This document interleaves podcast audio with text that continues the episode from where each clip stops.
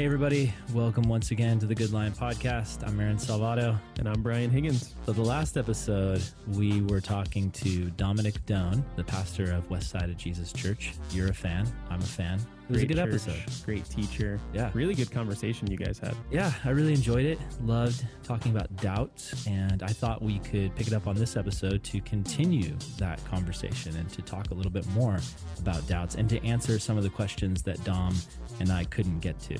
I know we are not Dominic Done, and we are not as much of an authority on doubt because we have not written books on doubt. Have you written any books on doubt? No, I haven't even started. So I'm pretty behind on the writing a book on doubt thing. Yeah. But, you know, it's something I think that most Christians can speak into in some ways because I think all of us have experienced doubt. You know, on the last episode, I was actually listening to it when I was editing, and I said something where I was like, oh, why did I say that?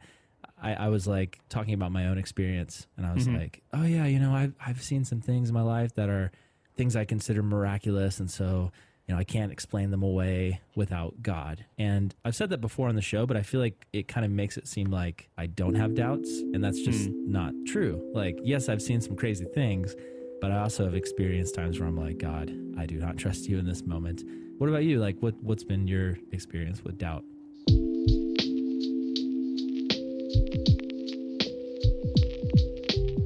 Yeah, real quick, just to hit on your story, that was something that I thought was really interesting. You bringing up what you were saying of I've seen things that I can't explain away because Right.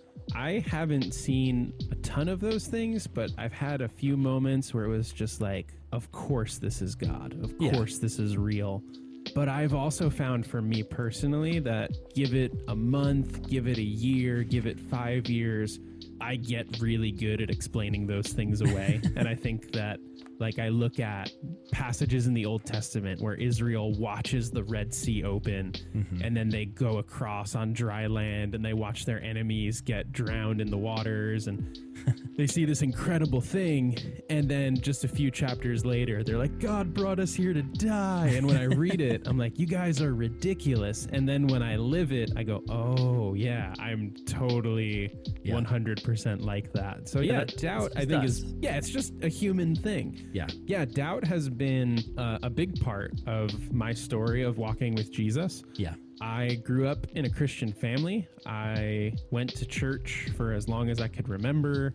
I was in a very actively involved in the church family. Like my dad wasn't a pastor or one of the teachers at any of the churches that we were at, but he was really actively involved. In some churches, he served as a deacon in that capacity. In other churches we were a part of, he ended up serving as an elder, even if he wasn't like the main one teaching on a Sunday or something like that. But we were always super involved, and church was just part of life growing up. Like, I thought mm. everybody went to church. I didn't Yeah. think that it was a weird thing that we did or that it made my family special or different in any way. So, when I reached high school, ironically enough, the thing that caused my first real faith crisis was when I went to an apologetics class that was run by the church. The plot thickens. Yeah, so if you if you're They're not like, familiar with that, That was not our intended outcome. well, it, I, I got there, so I mean, it, it kind of worked. But Okay. if you're not familiar with that term, apologetics is the study of defending the faith of Christianity and really defending anything. Like if you give an apologia for something, if you spoke Greek or just wanted to start dropping more Greek into your everyday life, an apologia for something is a set of reasons or explanations as to why you believe something. So when hmm. we're talking about Christian apologetics, a lot of times we're talking about rational arguments for how we know that a God can exist hmm. or reasonable defenses for God being the creator of the world and the world that we see not just being a series of happy random accidents or something along those lines. Right. So I got to that class, and the first week, the teacher of that class kind of laid out all of the different things that we were going to go over and talked about. We were going to talk about creation, we were going to talk about other religions, we were going to talk about all kinds of different things. But the one that stood out to me was he talked about we're going to look at the errors in the Bible. And I was like, I'm sorry, what now? Like the the Bible has what in there? And he started talking about some you know things that are called scribal errors where maybe a scribe that was writing something down wrote the wrong number or hmm. put a comma or some kind of like small word in the wrong place or a misspelling or different things like that Right. all I could hear was the Bible has errors, and I was freaked out. Yeah. It's like opening your mind up to the whole world of textual criticism.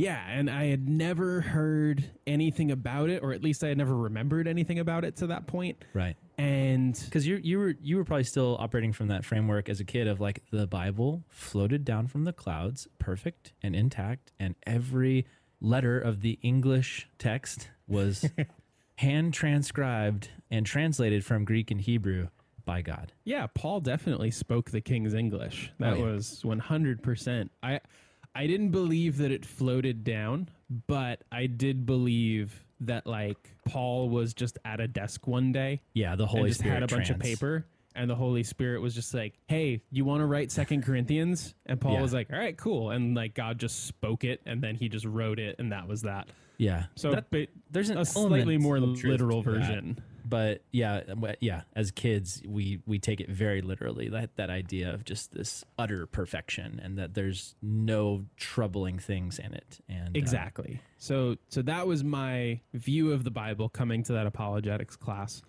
and when i was presented with all of the reasons that other people have doubted what struck me instantly was i have never asked myself any of these questions yeah, right. I've never really thought through is Christianity part of my family's culture or does Christianity matter to me? Yeah, And it hmm. was a five week class, and I didn't really sleep during those five weeks. Like, I was Yeah. really freaked out. I was going to bed just thinking about this stuff every night. I wasn't hmm. focusing on things. Fortunately, I had, I know one of the themes that, that came up and that's going to keep coming up throughout this episode is the idea of being able to give voice to those doubts. I had a teacher in that class, and I had a friend who was a couple years older than me that I was able to ask all of these questions to. And I totally was doing the, well, what if some person were to ask you this and that, which really was like, I don't know if this is friend. true. I totally did that for five weeks. And I think that the guy teaching that class saw through it and just knew that this was an important moment in my life and knew that I was really thinking through Yeah. what I thought about Jesus and wrestling with those doubts and talking through those doubts. That was the first time that it really became clear to me Jesus isn't just a family tradition of mine. Hmm. Jesus is real. He is king of the world. The Bible is good and it is true. And the world is not as black and white as I would like it to be. But mm, God yeah. is still king of the world and he's worthy of my faith. Wow, I love that, man. That's a great. That's a great story. You looks like you should write a book as well about doubt.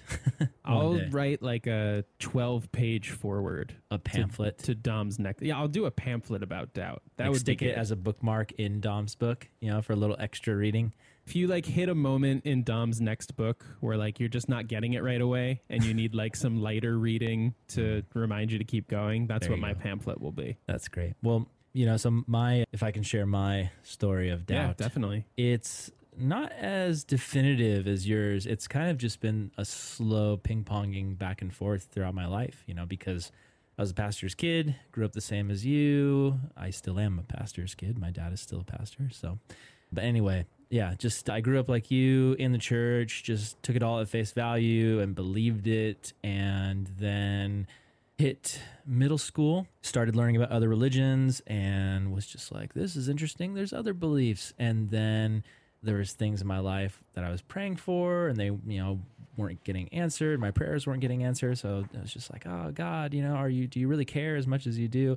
And, uh, you know, it's just been that roller coaster of God answering me in those moments of doubt and showing me, you know, the holes in his hands, like showing, showing up in my life and proving things to me. And just, just like, uh, there's just things that it, it doesn't sound as epic as yours. It's, I feel like my story probably relates to a lot of Christians though, who it's just been this up and down, back and forth. For me, the more that I learn about theology, for instance, like growing up, learning that there was more than one eschatology lear, you know and then that that raises questions where it's like okay my whole life i've heard of this eschatology which is uh, the study of the end times right like what's going to happen Mm-hmm. when jesus returns um, finding out there's like five of those and you've only heard one your whole life you start to ask questions like well why haven't people figured this out? Like if christianity's been around so long why is there so many eschatologies? Why are there so many atonement theories?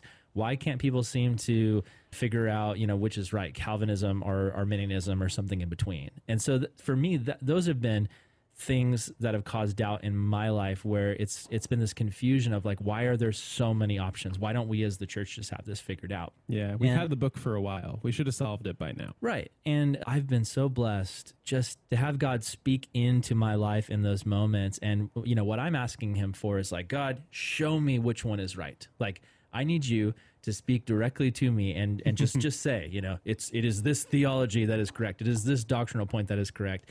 And what I've been learning is God basically, eh, the way He feels about it is like, eh, the goal isn't for me to necessarily give you all the answers and so you can have perfect theology. The goal is for us to get to know one another better and for you to grow closer to me and for you to learn to accept that there are Christians out there that have different beliefs on lesser more less important doctrines than the the essentials.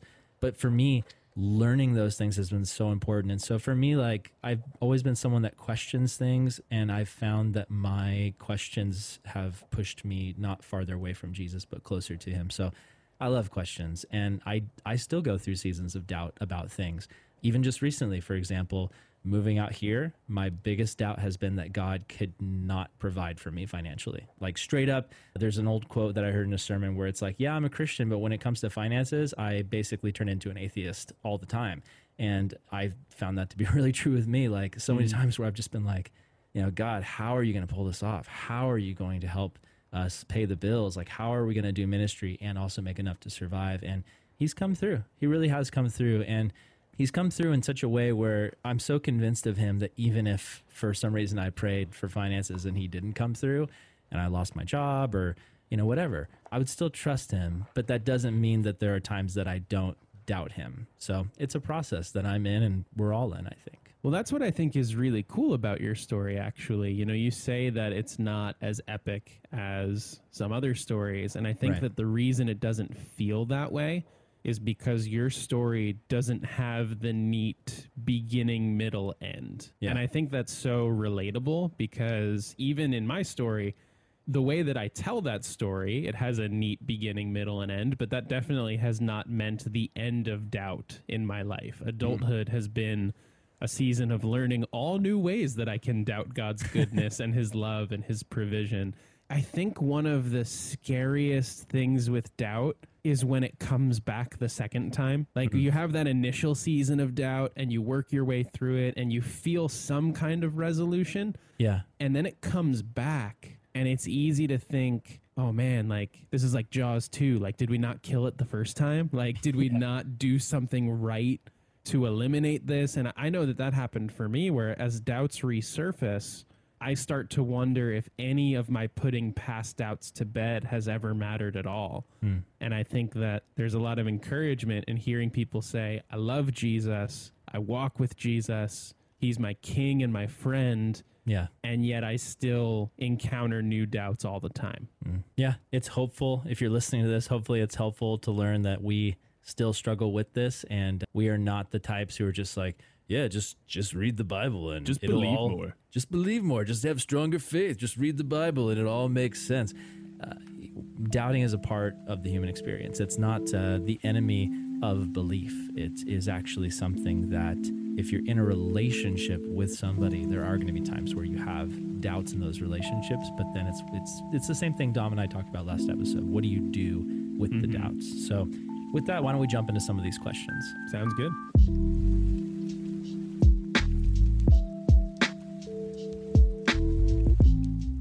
So here's one that came in, and Dom and I kind of touched on this, but I'd love to get your take on it, Brian. Sure. So doubting is something that is happening all over. We are constantly seeing young people leave the church, walk away from their faith because of doubts. So the question is this came from a friend of mine. She said, How should members of the church address so many young people walking away from the faith when they are on their own? And what she means by that is people who grew up in church and children's ministry and youth group, once they go off to college and they're on their own, they start to doubt and they walk away from the faith. So, how, how should the church address that? Church leaders. Yeah, that's something that I really care very deeply about. I think the experience that I've gotten to see a lot as a former youth pastor, and let me know if this is your experience as well. Hmm. You watch a lot of students go through middle school and high school loving Jesus, following after him, but probably closed in a pretty safe Christian bubble. Hmm, yeah. And then they go off to college and leave youth group, and now they're on their own. And it's the first time they get to hear other voices. Hmm, yeah. And I, I know for me, when, because I, I went to public school, but I was also very much in the Christian bubble. Yeah. And when I went to college, one of the things that I was kind of waiting for was for God's Not Dead to happen.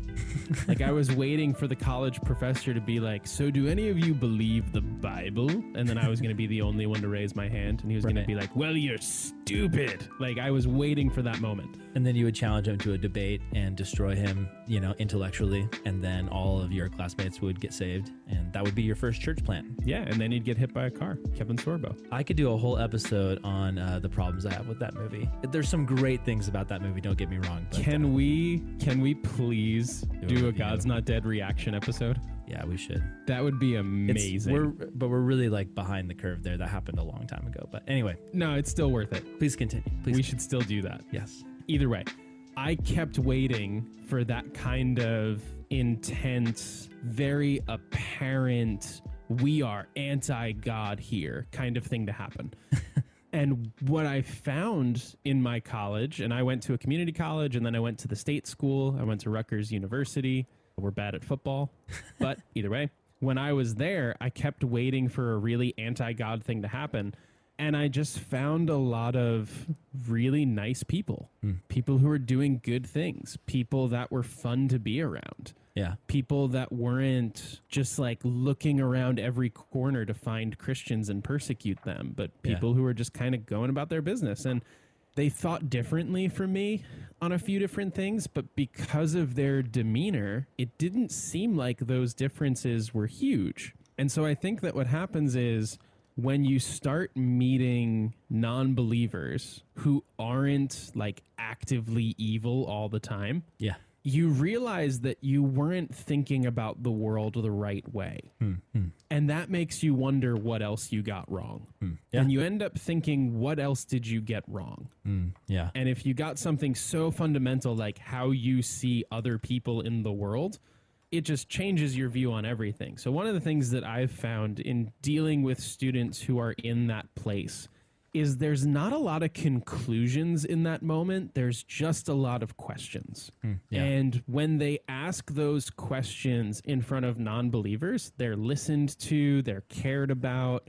People want to see them go through, you know, finding their own inner happiness or finding some kind of resolution within themselves. Yeah. But they go and ask those questions to church people, and it's like, ah, I knew that college was going to mess with you. And it's Yeah. like they've already lost Yes. just by asking the question. And then they don't ever come back and ask you again because they think that they're going to be treated like they've already become the enemy when really they're just trying to say like, "Hey, did you know like nice people exist at college?" And that's kind of different than what I heard here.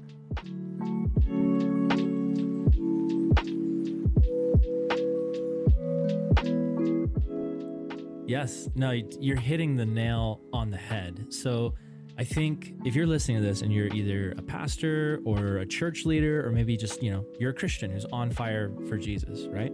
And there's someone, a young person in your church who is doubting and walking away from their faith. Something to realize first off is they are getting just just like you, just like me, they're getting exposed to content that is going to give them secular ideology way more than most people are exposed to Christian content that gives them a spiritual Jesus centered ideology. Unless you're in Bible college where you're just surrounded by it or whatever. But for mm-hmm. most people, it's like you go to church on Sunday and you hear a sermon, maybe midweek, maybe you're listening to a podcast once in a while. But for most people, they've got YouTube going, they've got uh, TV going, you know, other podcasts. They've got school where they are, you know, t- between teachers and other students. It's not just teachers that impart secular ideologies. It's it's classmates. It's your friends telling you that hey, porn is awesome, or uh, you should sleep around with whoever you want, or hey, here's some drugs, or you know, whatever. Not to be cliche, but secular ideologies are coming out all the time. So knowing that, like knowing, no matter what you do, people are going to get exposed to ways of thinking that are outside of the way of Jesus. So if people are coming to you and they're getting exposed to this stuff and your response is just, well, that's bad and you're bad for listening to that. How dare you ask that? They're they're not going to ever come back and ask you more questions again. And so it's it's it's important for us as church leaders or Christians who care about people to to realize that we need to be willing to sit with the uncomfortableness of people's hard questions. And I'll just give you one example the young people I talk to, the ones that have left the Christian bubble and spend most of their time with secular people. When I say secular people, don't think I say that negatively, like, uh, evil, secular. Like, I just mean people who aren't Christians. When they spend time with people who aren't Christians, they are going to come to you with this mentality. If, if you have a church that says that homosexuality is a sin, they're going to look at that like how could you believe that like that is bigoted that is cruel like these people just love each other why would you try to prevent that that i deal with this all the time people, talk to me about this uh, young people and that's the mentality is like you as christians claiming that this is evil actually feels evil it feels like you are oppressing somebody else and so if you're a church leader or a christian and your natural tendency is just to say well, you should just shut up and believe what the Bible says. And if you don't like it, get the heck out. You're not going to reach them. You need to be willing to actually sit with them in the uncomfortableness and admit, like, yeah, you know what? From a from a humanistic perspective, if you take God completely out of the picture, yeah, it actually it, that is that does seem kind of cruel when you just put it that way. Like that that is really hard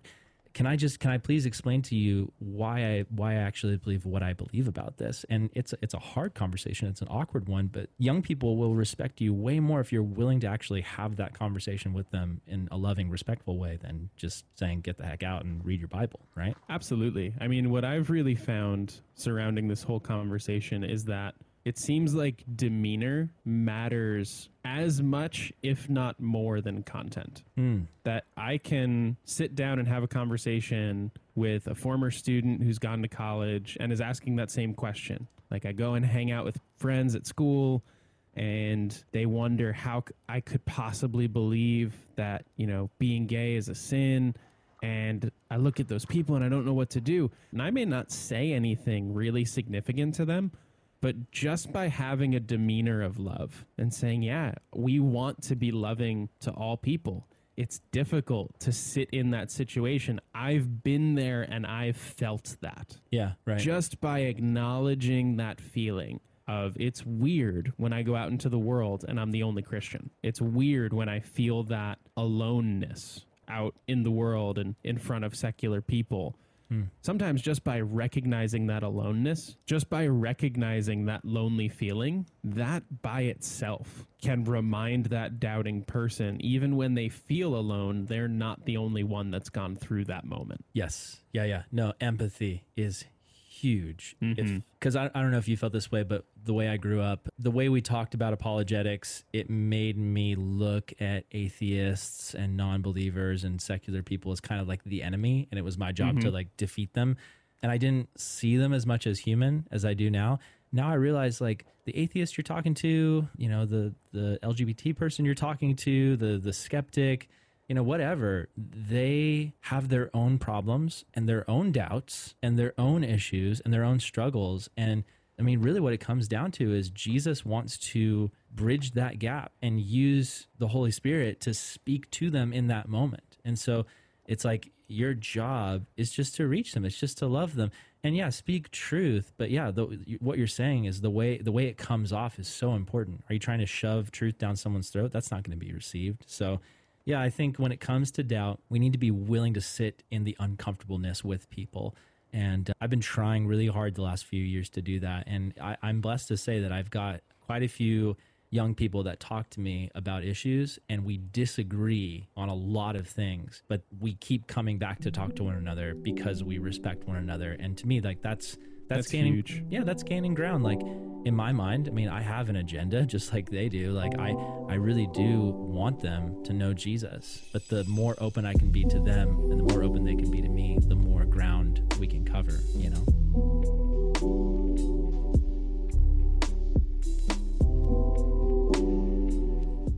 So here's another question that hopefully by talking through this, we can provide a lot of comfort for people who are in the middle of doubt. Hmm. Is it blasphemous to doubt or wrestle with questions about who God says he is? Like, does God really demand blind faith from us? Like, just get in line and follow me and don't ask any questions? Or is there room for doubting and wrestling and questioning? Hmm. Well, what does blasphemy even mean? I'm looking it up right now. The definition is the act or offense of speaking sacrilegiously. That's another fun church word. Mm-hmm. Um, basically, it means disrespectfully towards God.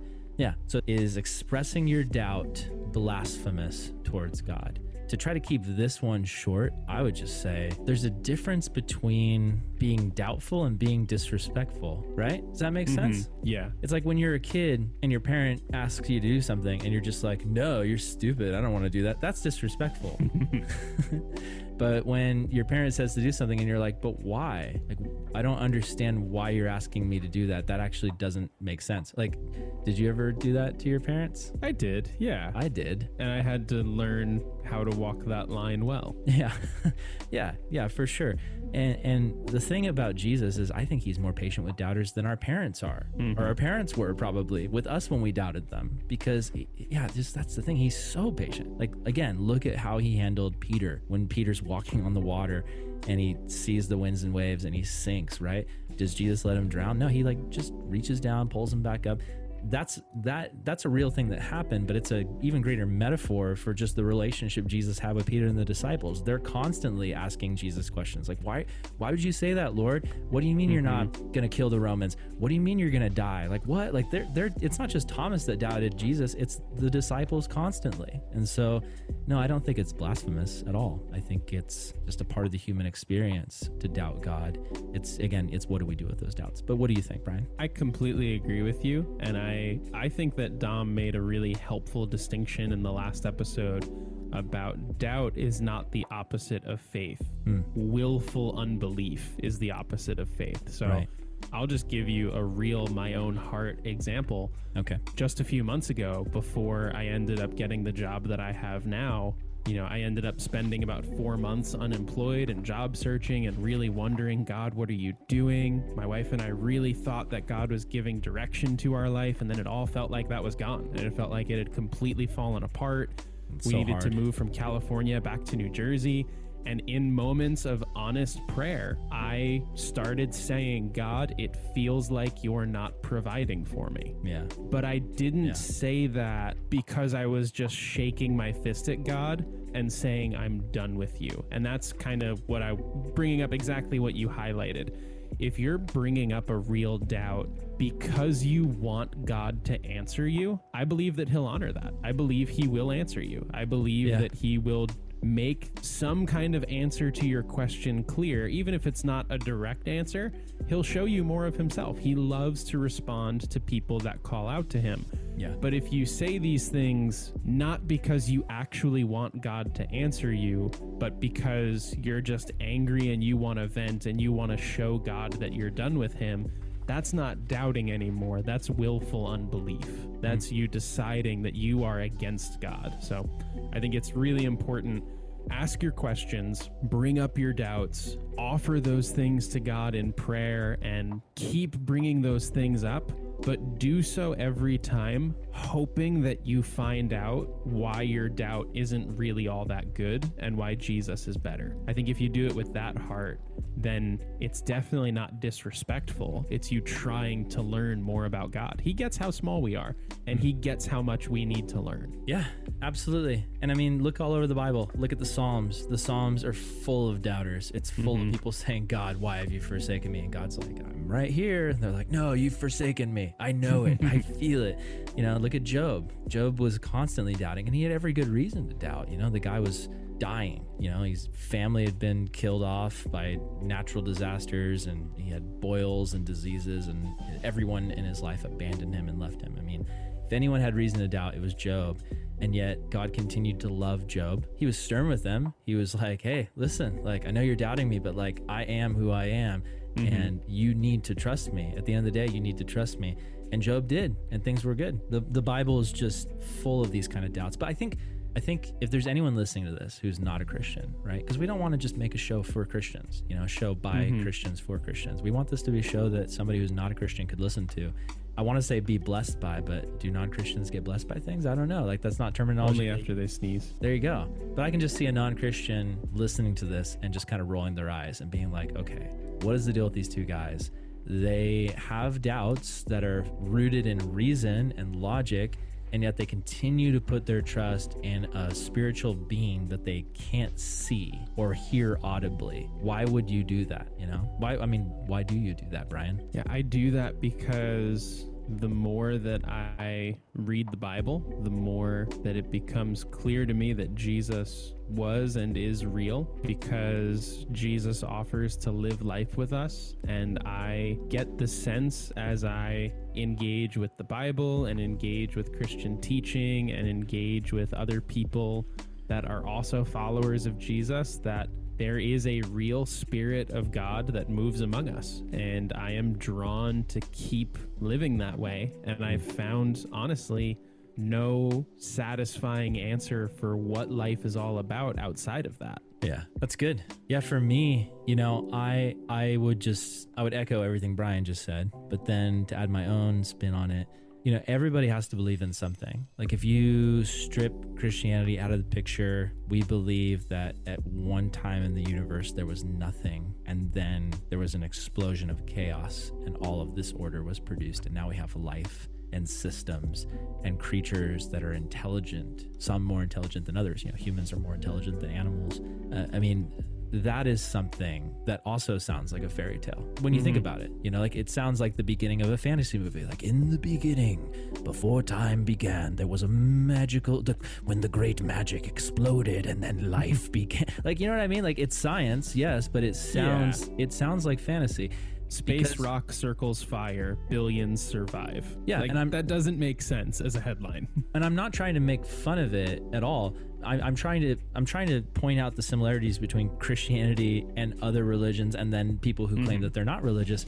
There's so much that we weren't there for way back when, and we are all doing our best at trying to explain how it happened. And mm-hmm. so you know, I'm somebody who I used to mock other religions as a Christian. I definitely don't want to do that anymore because I understand at the root of it, everyone is trying to figure things out and they are trying to understand the universe. And the difference is, I genuinely believe that Christianity is true based on what I've studied, based on what I've researched, and based on what I believe to be I have encountered God. He has spoken to me, He has reached me, He's touched my heart. I can't explain that away. There's a lot of evidence for sure. Like I've, I've studied, there's things I've looked at where I'm like, okay, this makes sense. Like from a historical standpoint, archaeology, like th- there's there's a lot of stuff here. Even science. I don't think that God and science are at odds. I actually believe that God is the author of science. He invented it. But all that to say, yeah, I, I believe what I believe and I hold to it, but I respect others who don't. And ultimately, because I believe that God is real and that He loves people, that is the main reason I'm trying to convince other people of that because I want them to to meet that God too. So, but why don't we why don't we jump on to another question?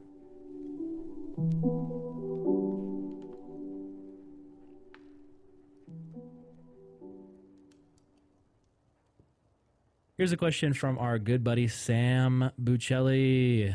Hey Sam. Hey Sam, we love you. Hey, Sam. Sam is actually leading a college group. Is he really? At Calvary Chapel La Costa Kill or Kills.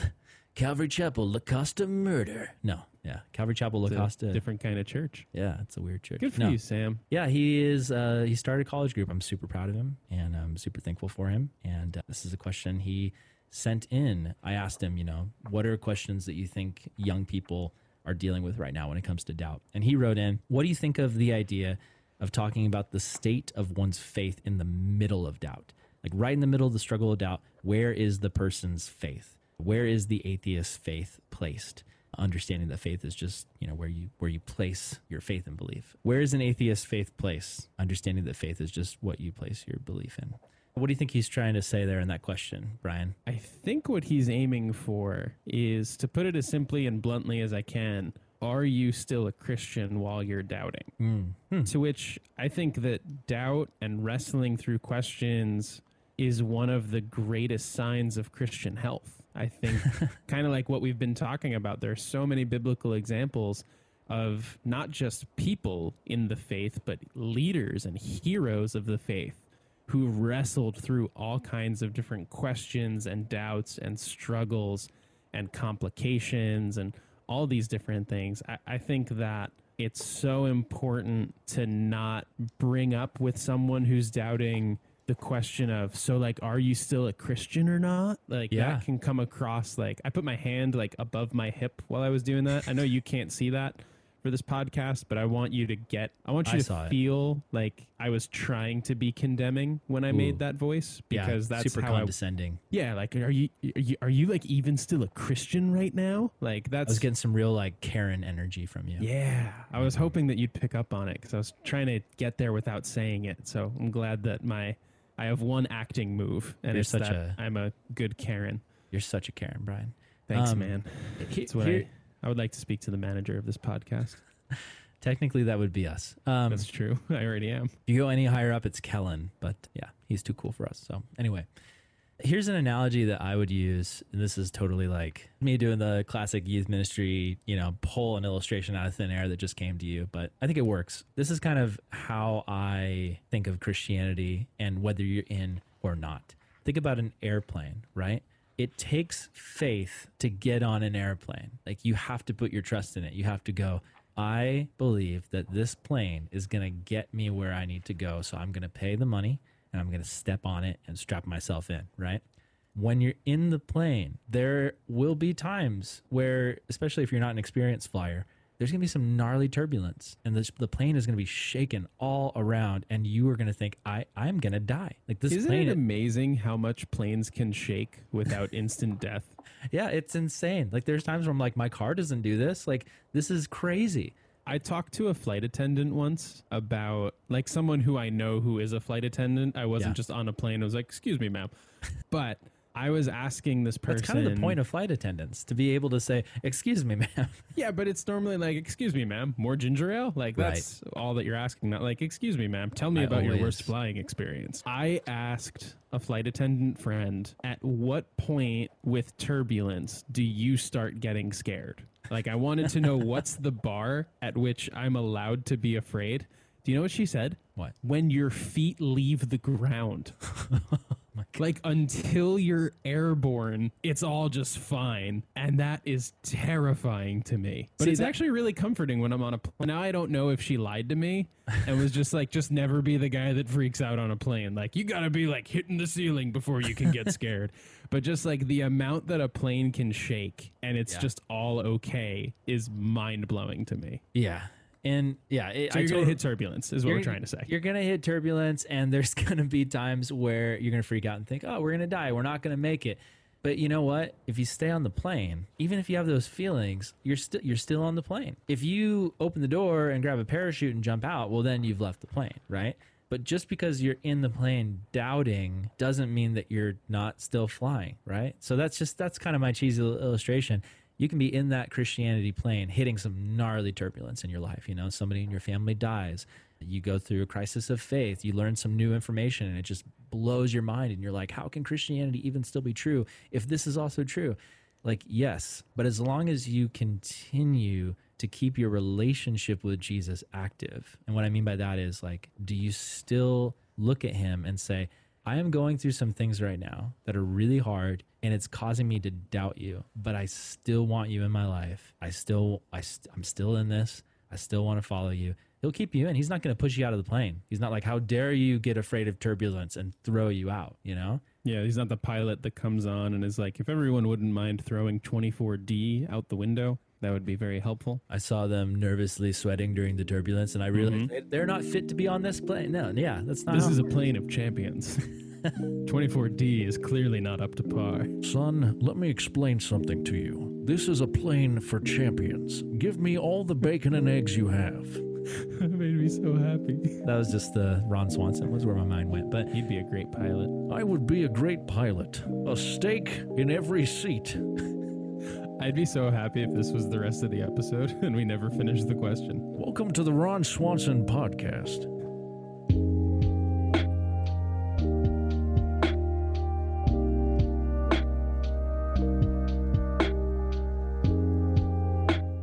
We were both youth pastors, so let's double stack analogies because that's what youth pastors are good at. You were thinking a plane. I was thinking of it like a hike. Ooh. Have you ever planned a hiking trip for a youth group? no. Okay. I was more of a like, let's come to my house and play video games kind of youth pastor, and not like a let's go kill ourselves in nature. Okay, so good that you said that. That's probably wisdom on your part. I've only done it a couple times. It is not fun because what happens is you try to pick, like, I use the term hike very generously mm-hmm. because what I would really try to bring the students to was like a gravel path with some trees more than like we're actually like climbing or going over things or traversing rivers or Wait, wait. anything like that. I take it back. I have led hikes at summer camp. Okay. What, what else are you going to do in the mountains? So I'm with you. I'm- Exactly. I'm, connecting on this. Yes. Okay, good. I found that there were students who would come along for the hike who were blown away at how much walking a hike is. and were I was super that kid when I was a complaining. kid. Yeah. Were you? Oh yeah. Oh man. Little fat kid with curly hair. why do we? Why do? But why do we gotta walk, Evan? Pizza back at the camp. why don't we just go eat the pizza? Evan's like, he's, he's all like, No, we gotta we gotta do this walk. There's there's this really incredible cross at the top of the camp, and we're all gonna go pray. I'm like, but I don't, I don't wanna. I'm a fat kid. So I would bring all of these complainy kids with me into the woods I would grab, I would gather all the complainers into the woods for the sacrifice. I'd bring all of these students out to begin the hike, and a lot of them would get super complainy, super whiny, like, how much farther are we going to go? Like, what's going on? Why is outside not air conditioned? Like, all these just like ridiculous things. But what would happen was there would be kids that, even though they were complaining, I'd finally just give them the option and like designate a leader and be like, you can follow that guy if you just want to go back to the van. I'm done with you.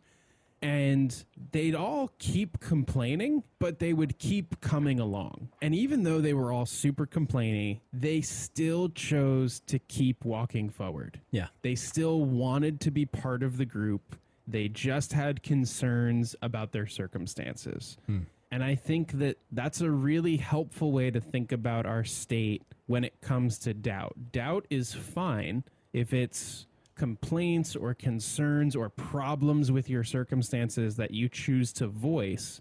It's a problem when you stop walking on the path. And worse, it's a real problem when you turn around and leave the group because then you find that you're just wandering the woods by yourself. Yeah, no, that's really good. I think the thing it brings to mind for me is there's so much doubt that God is willing to put up with. A lot of times, what drives doubters away from Christianity isn't God, it's other Christians who say, you can't be a Christian if you have those kind of doubts. Mm-hmm. Like, like just for example, I feel like we've been hitting a lot on political stuff lately, but you know, it's an election year, so it's going to come up. Let's talk about it. Mm-hmm. I know a lot of people who grew up conservative and they left the faith not because they became a little bit more progressive, but because people in their life told them, "Well, you can't be a Christian unless you're conservative Republican."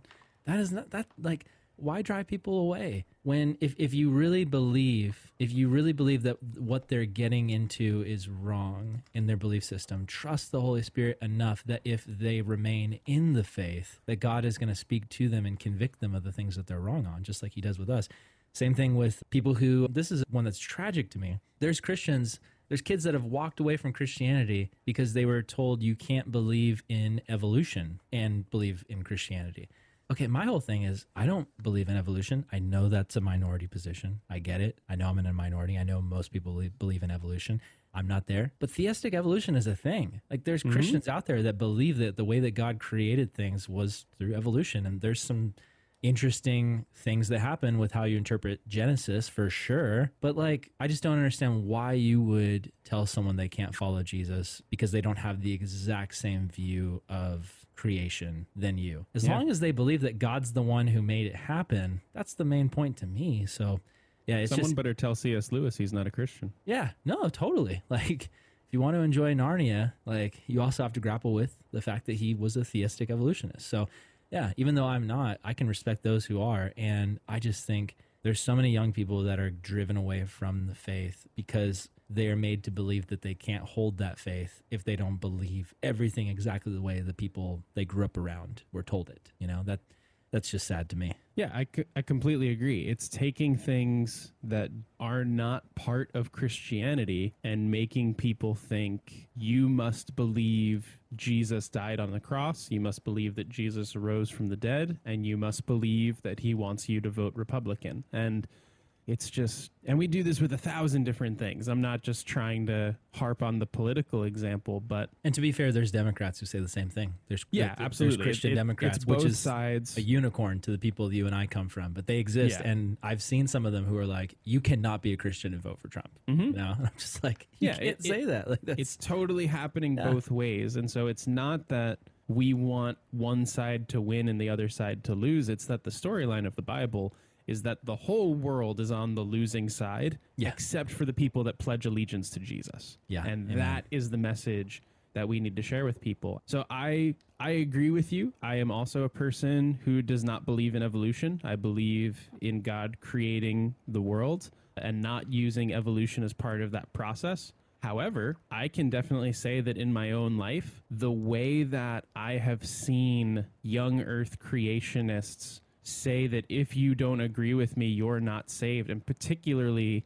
the way that I've watched a guy like Ken Ham preach for his position, it's made me doubt that position and want to be part of the other camp hmm. because I don't want to be associated With- with, that kind of bombastic style Yeah. of sharing that message. And I don't I don't believe that you have to believe in literal six day creation to be a Christian. And so that's one of those moments where, in my own heart, and it's between two camps of Christians. So this isn't about like a doubt of, am I leaving the faith? But I've seen the tendency of my own heart to say, forget about what the evidence says. I just don't want to be like that guy. So I'll believe the other thing. And I think we need to be hmm. aware that that's a powerful way that people can think. That is, yeah. Oh my gosh. I have seen a lot of people walk away from Christianity because they're reacting to some very harsh and cruel types of Christians. And they're mm-hmm. like, well, if that's what Christianity is, I don't want anything to do with it. That is why our witness is so important. Like, we have to remember that Christianity is not just saying a prayer and then living the rest of your life and then going to heaven one day. We have to protect the way people see Christianity. If we want people to accept it, we need to protect it in its truest, most pure form. And that doesn't mean compromise. That doesn't mean we go, oh, well, talking about this sin makes a lot of people uncomfortable. So let's just say it's not sin. Mm-hmm. But that's not what we're talking about. Apply that to whatever sin you want. What I'm saying, though, is we don't have to be a jerk about our beliefs and things. And yeah, what I've come to realize is first of all, I don't think that God I don't think that God's losing sleep about what Christians believe in 6 days or not. I don't mm-hmm. think that God is losing sleep on who believes in theistic evolution or not. I think that the main thing comes down to do you follow Jesus? And I can stand next to my friends who are theistic evolutionists and we can love each other and respect each other, which is hard because like some there's I've I've talked to some guys who are into theistic evolution and they can be really rude to people who don't believe in evolution. Like I've been on the receiving end of like some on some Facebook uh, threads, you know, just like you don't believe in evolution. Like how could you possibly be so stupid? But like to be fair, I also know Christians who are like all those people who believe in evolution are morons. And so it's just it's it's just man, we could talk about this for a whole series of episodes, but it comes down to for me just be okay with doubters expressing doubt and don't drive them away from the faith because that's not what Jesus does. What does he do to Thomas? Again, he doesn't drive Thomas away. He says, Here I am. Look at the holes in my hands. People need an experience of Jesus. That's a big thing that we haven't talked about. People really, it can't just be head knowledge, they need to experience the living Jesus. And there's people that have have experienced Jesus, but it's been so long since they experienced him that they forgot what that feels like and they hmm. drift. And that's what we need to be praying for for the people. That's what I pray for for every single one of my former students that I can see is going through doubt. I'm not praying, God, send them someone who can convince them factually that everything they're doing or believing is wrong. I'm praying, God, find a way that they can experience your presence and know that you're with them and then change them through the power of your spirit. That is such a huge point because I used to always think that the world of unbelief could be solved if one guy made a really great PowerPoint. Like, I really mm. thought if we just came up with the perfect gospel presentation, people would be like, oh, well, I, I, I have to believe this Jesus. You showed me all the facts that I didn't know before. Right. And in so many places in scripture, it's not about ignorance, it's about willful unbelief. That's the hmm. real problem. And I think that just what you're saying, we need to remember as much as we want to be knowledgeable and smart and realistic about what life in this world is and finding how Christianity synthesizes with life in this world. We need to also remember being a Christian is not an intellectual pursuit. Hmm. It is a whole life pursuit of Jesus. It is trusting him as leader and as king. And that's something that takes a whole lot more than just some knowledge about a particular topic. Like, hmm. no one has ever been convinced about creation all the way into being an amazing Christian. They Yeah. gave their whole life to pursuing Jesus, and hmm. Jesus met them on that journey. So be part of meeting people on that journey, not just combating them over one topic. Amen. That's good stuff.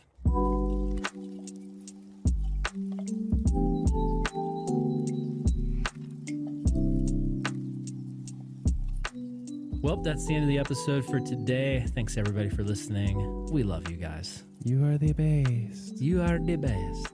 We're very thankful you guys listen to this podcast. And man, it was just a great time today talking about doubts and faith. And if you have doubts in your faith or questions, send us questions. We love questions. You can send questions to our email, goodlionnetwork at gmail.com, or you can send uh, my Instagram account. You can DM me, and I'll throw your question into uh, the mix of our question list for episodes. But yeah, we we we want this to be a show where anybody listening can express anything they're going through or any doubt or any frustration, and maybe we'll talk about it on the episode, or maybe Brian or I will just talk to you on Instagram and have a conversation with you. But yeah, we we want to be there. This is a ministry. This podcast, we mm-hmm. consider this a ministry, and so we want to be there for anybody who's going through anything. We want to be available to chat. Yeah, so much of what we were just talking about in this episode about dealing with doubt is how there needs to be conversation. And maybe you have a whole bunch of doubts that you've been waiting for the opportunity to finally share them with somebody. If either Aaron or myself can kind of be that safe place for you to begin sharing that, please reach out. We don't want to be the people that talk to you every once in a while through your phone and then disappear. We love the idea of potentially being part of helping you walk through life with Jesus through more than just these episodes. Absolutely. So yeah, we're not too busy. We're not doing anything. We're just waiting for your call. We're yeah, just 732. No. yeah. Contact us anytime. Thanks for listening, everybody. We'll catch you on the next one. Until then, goodbye.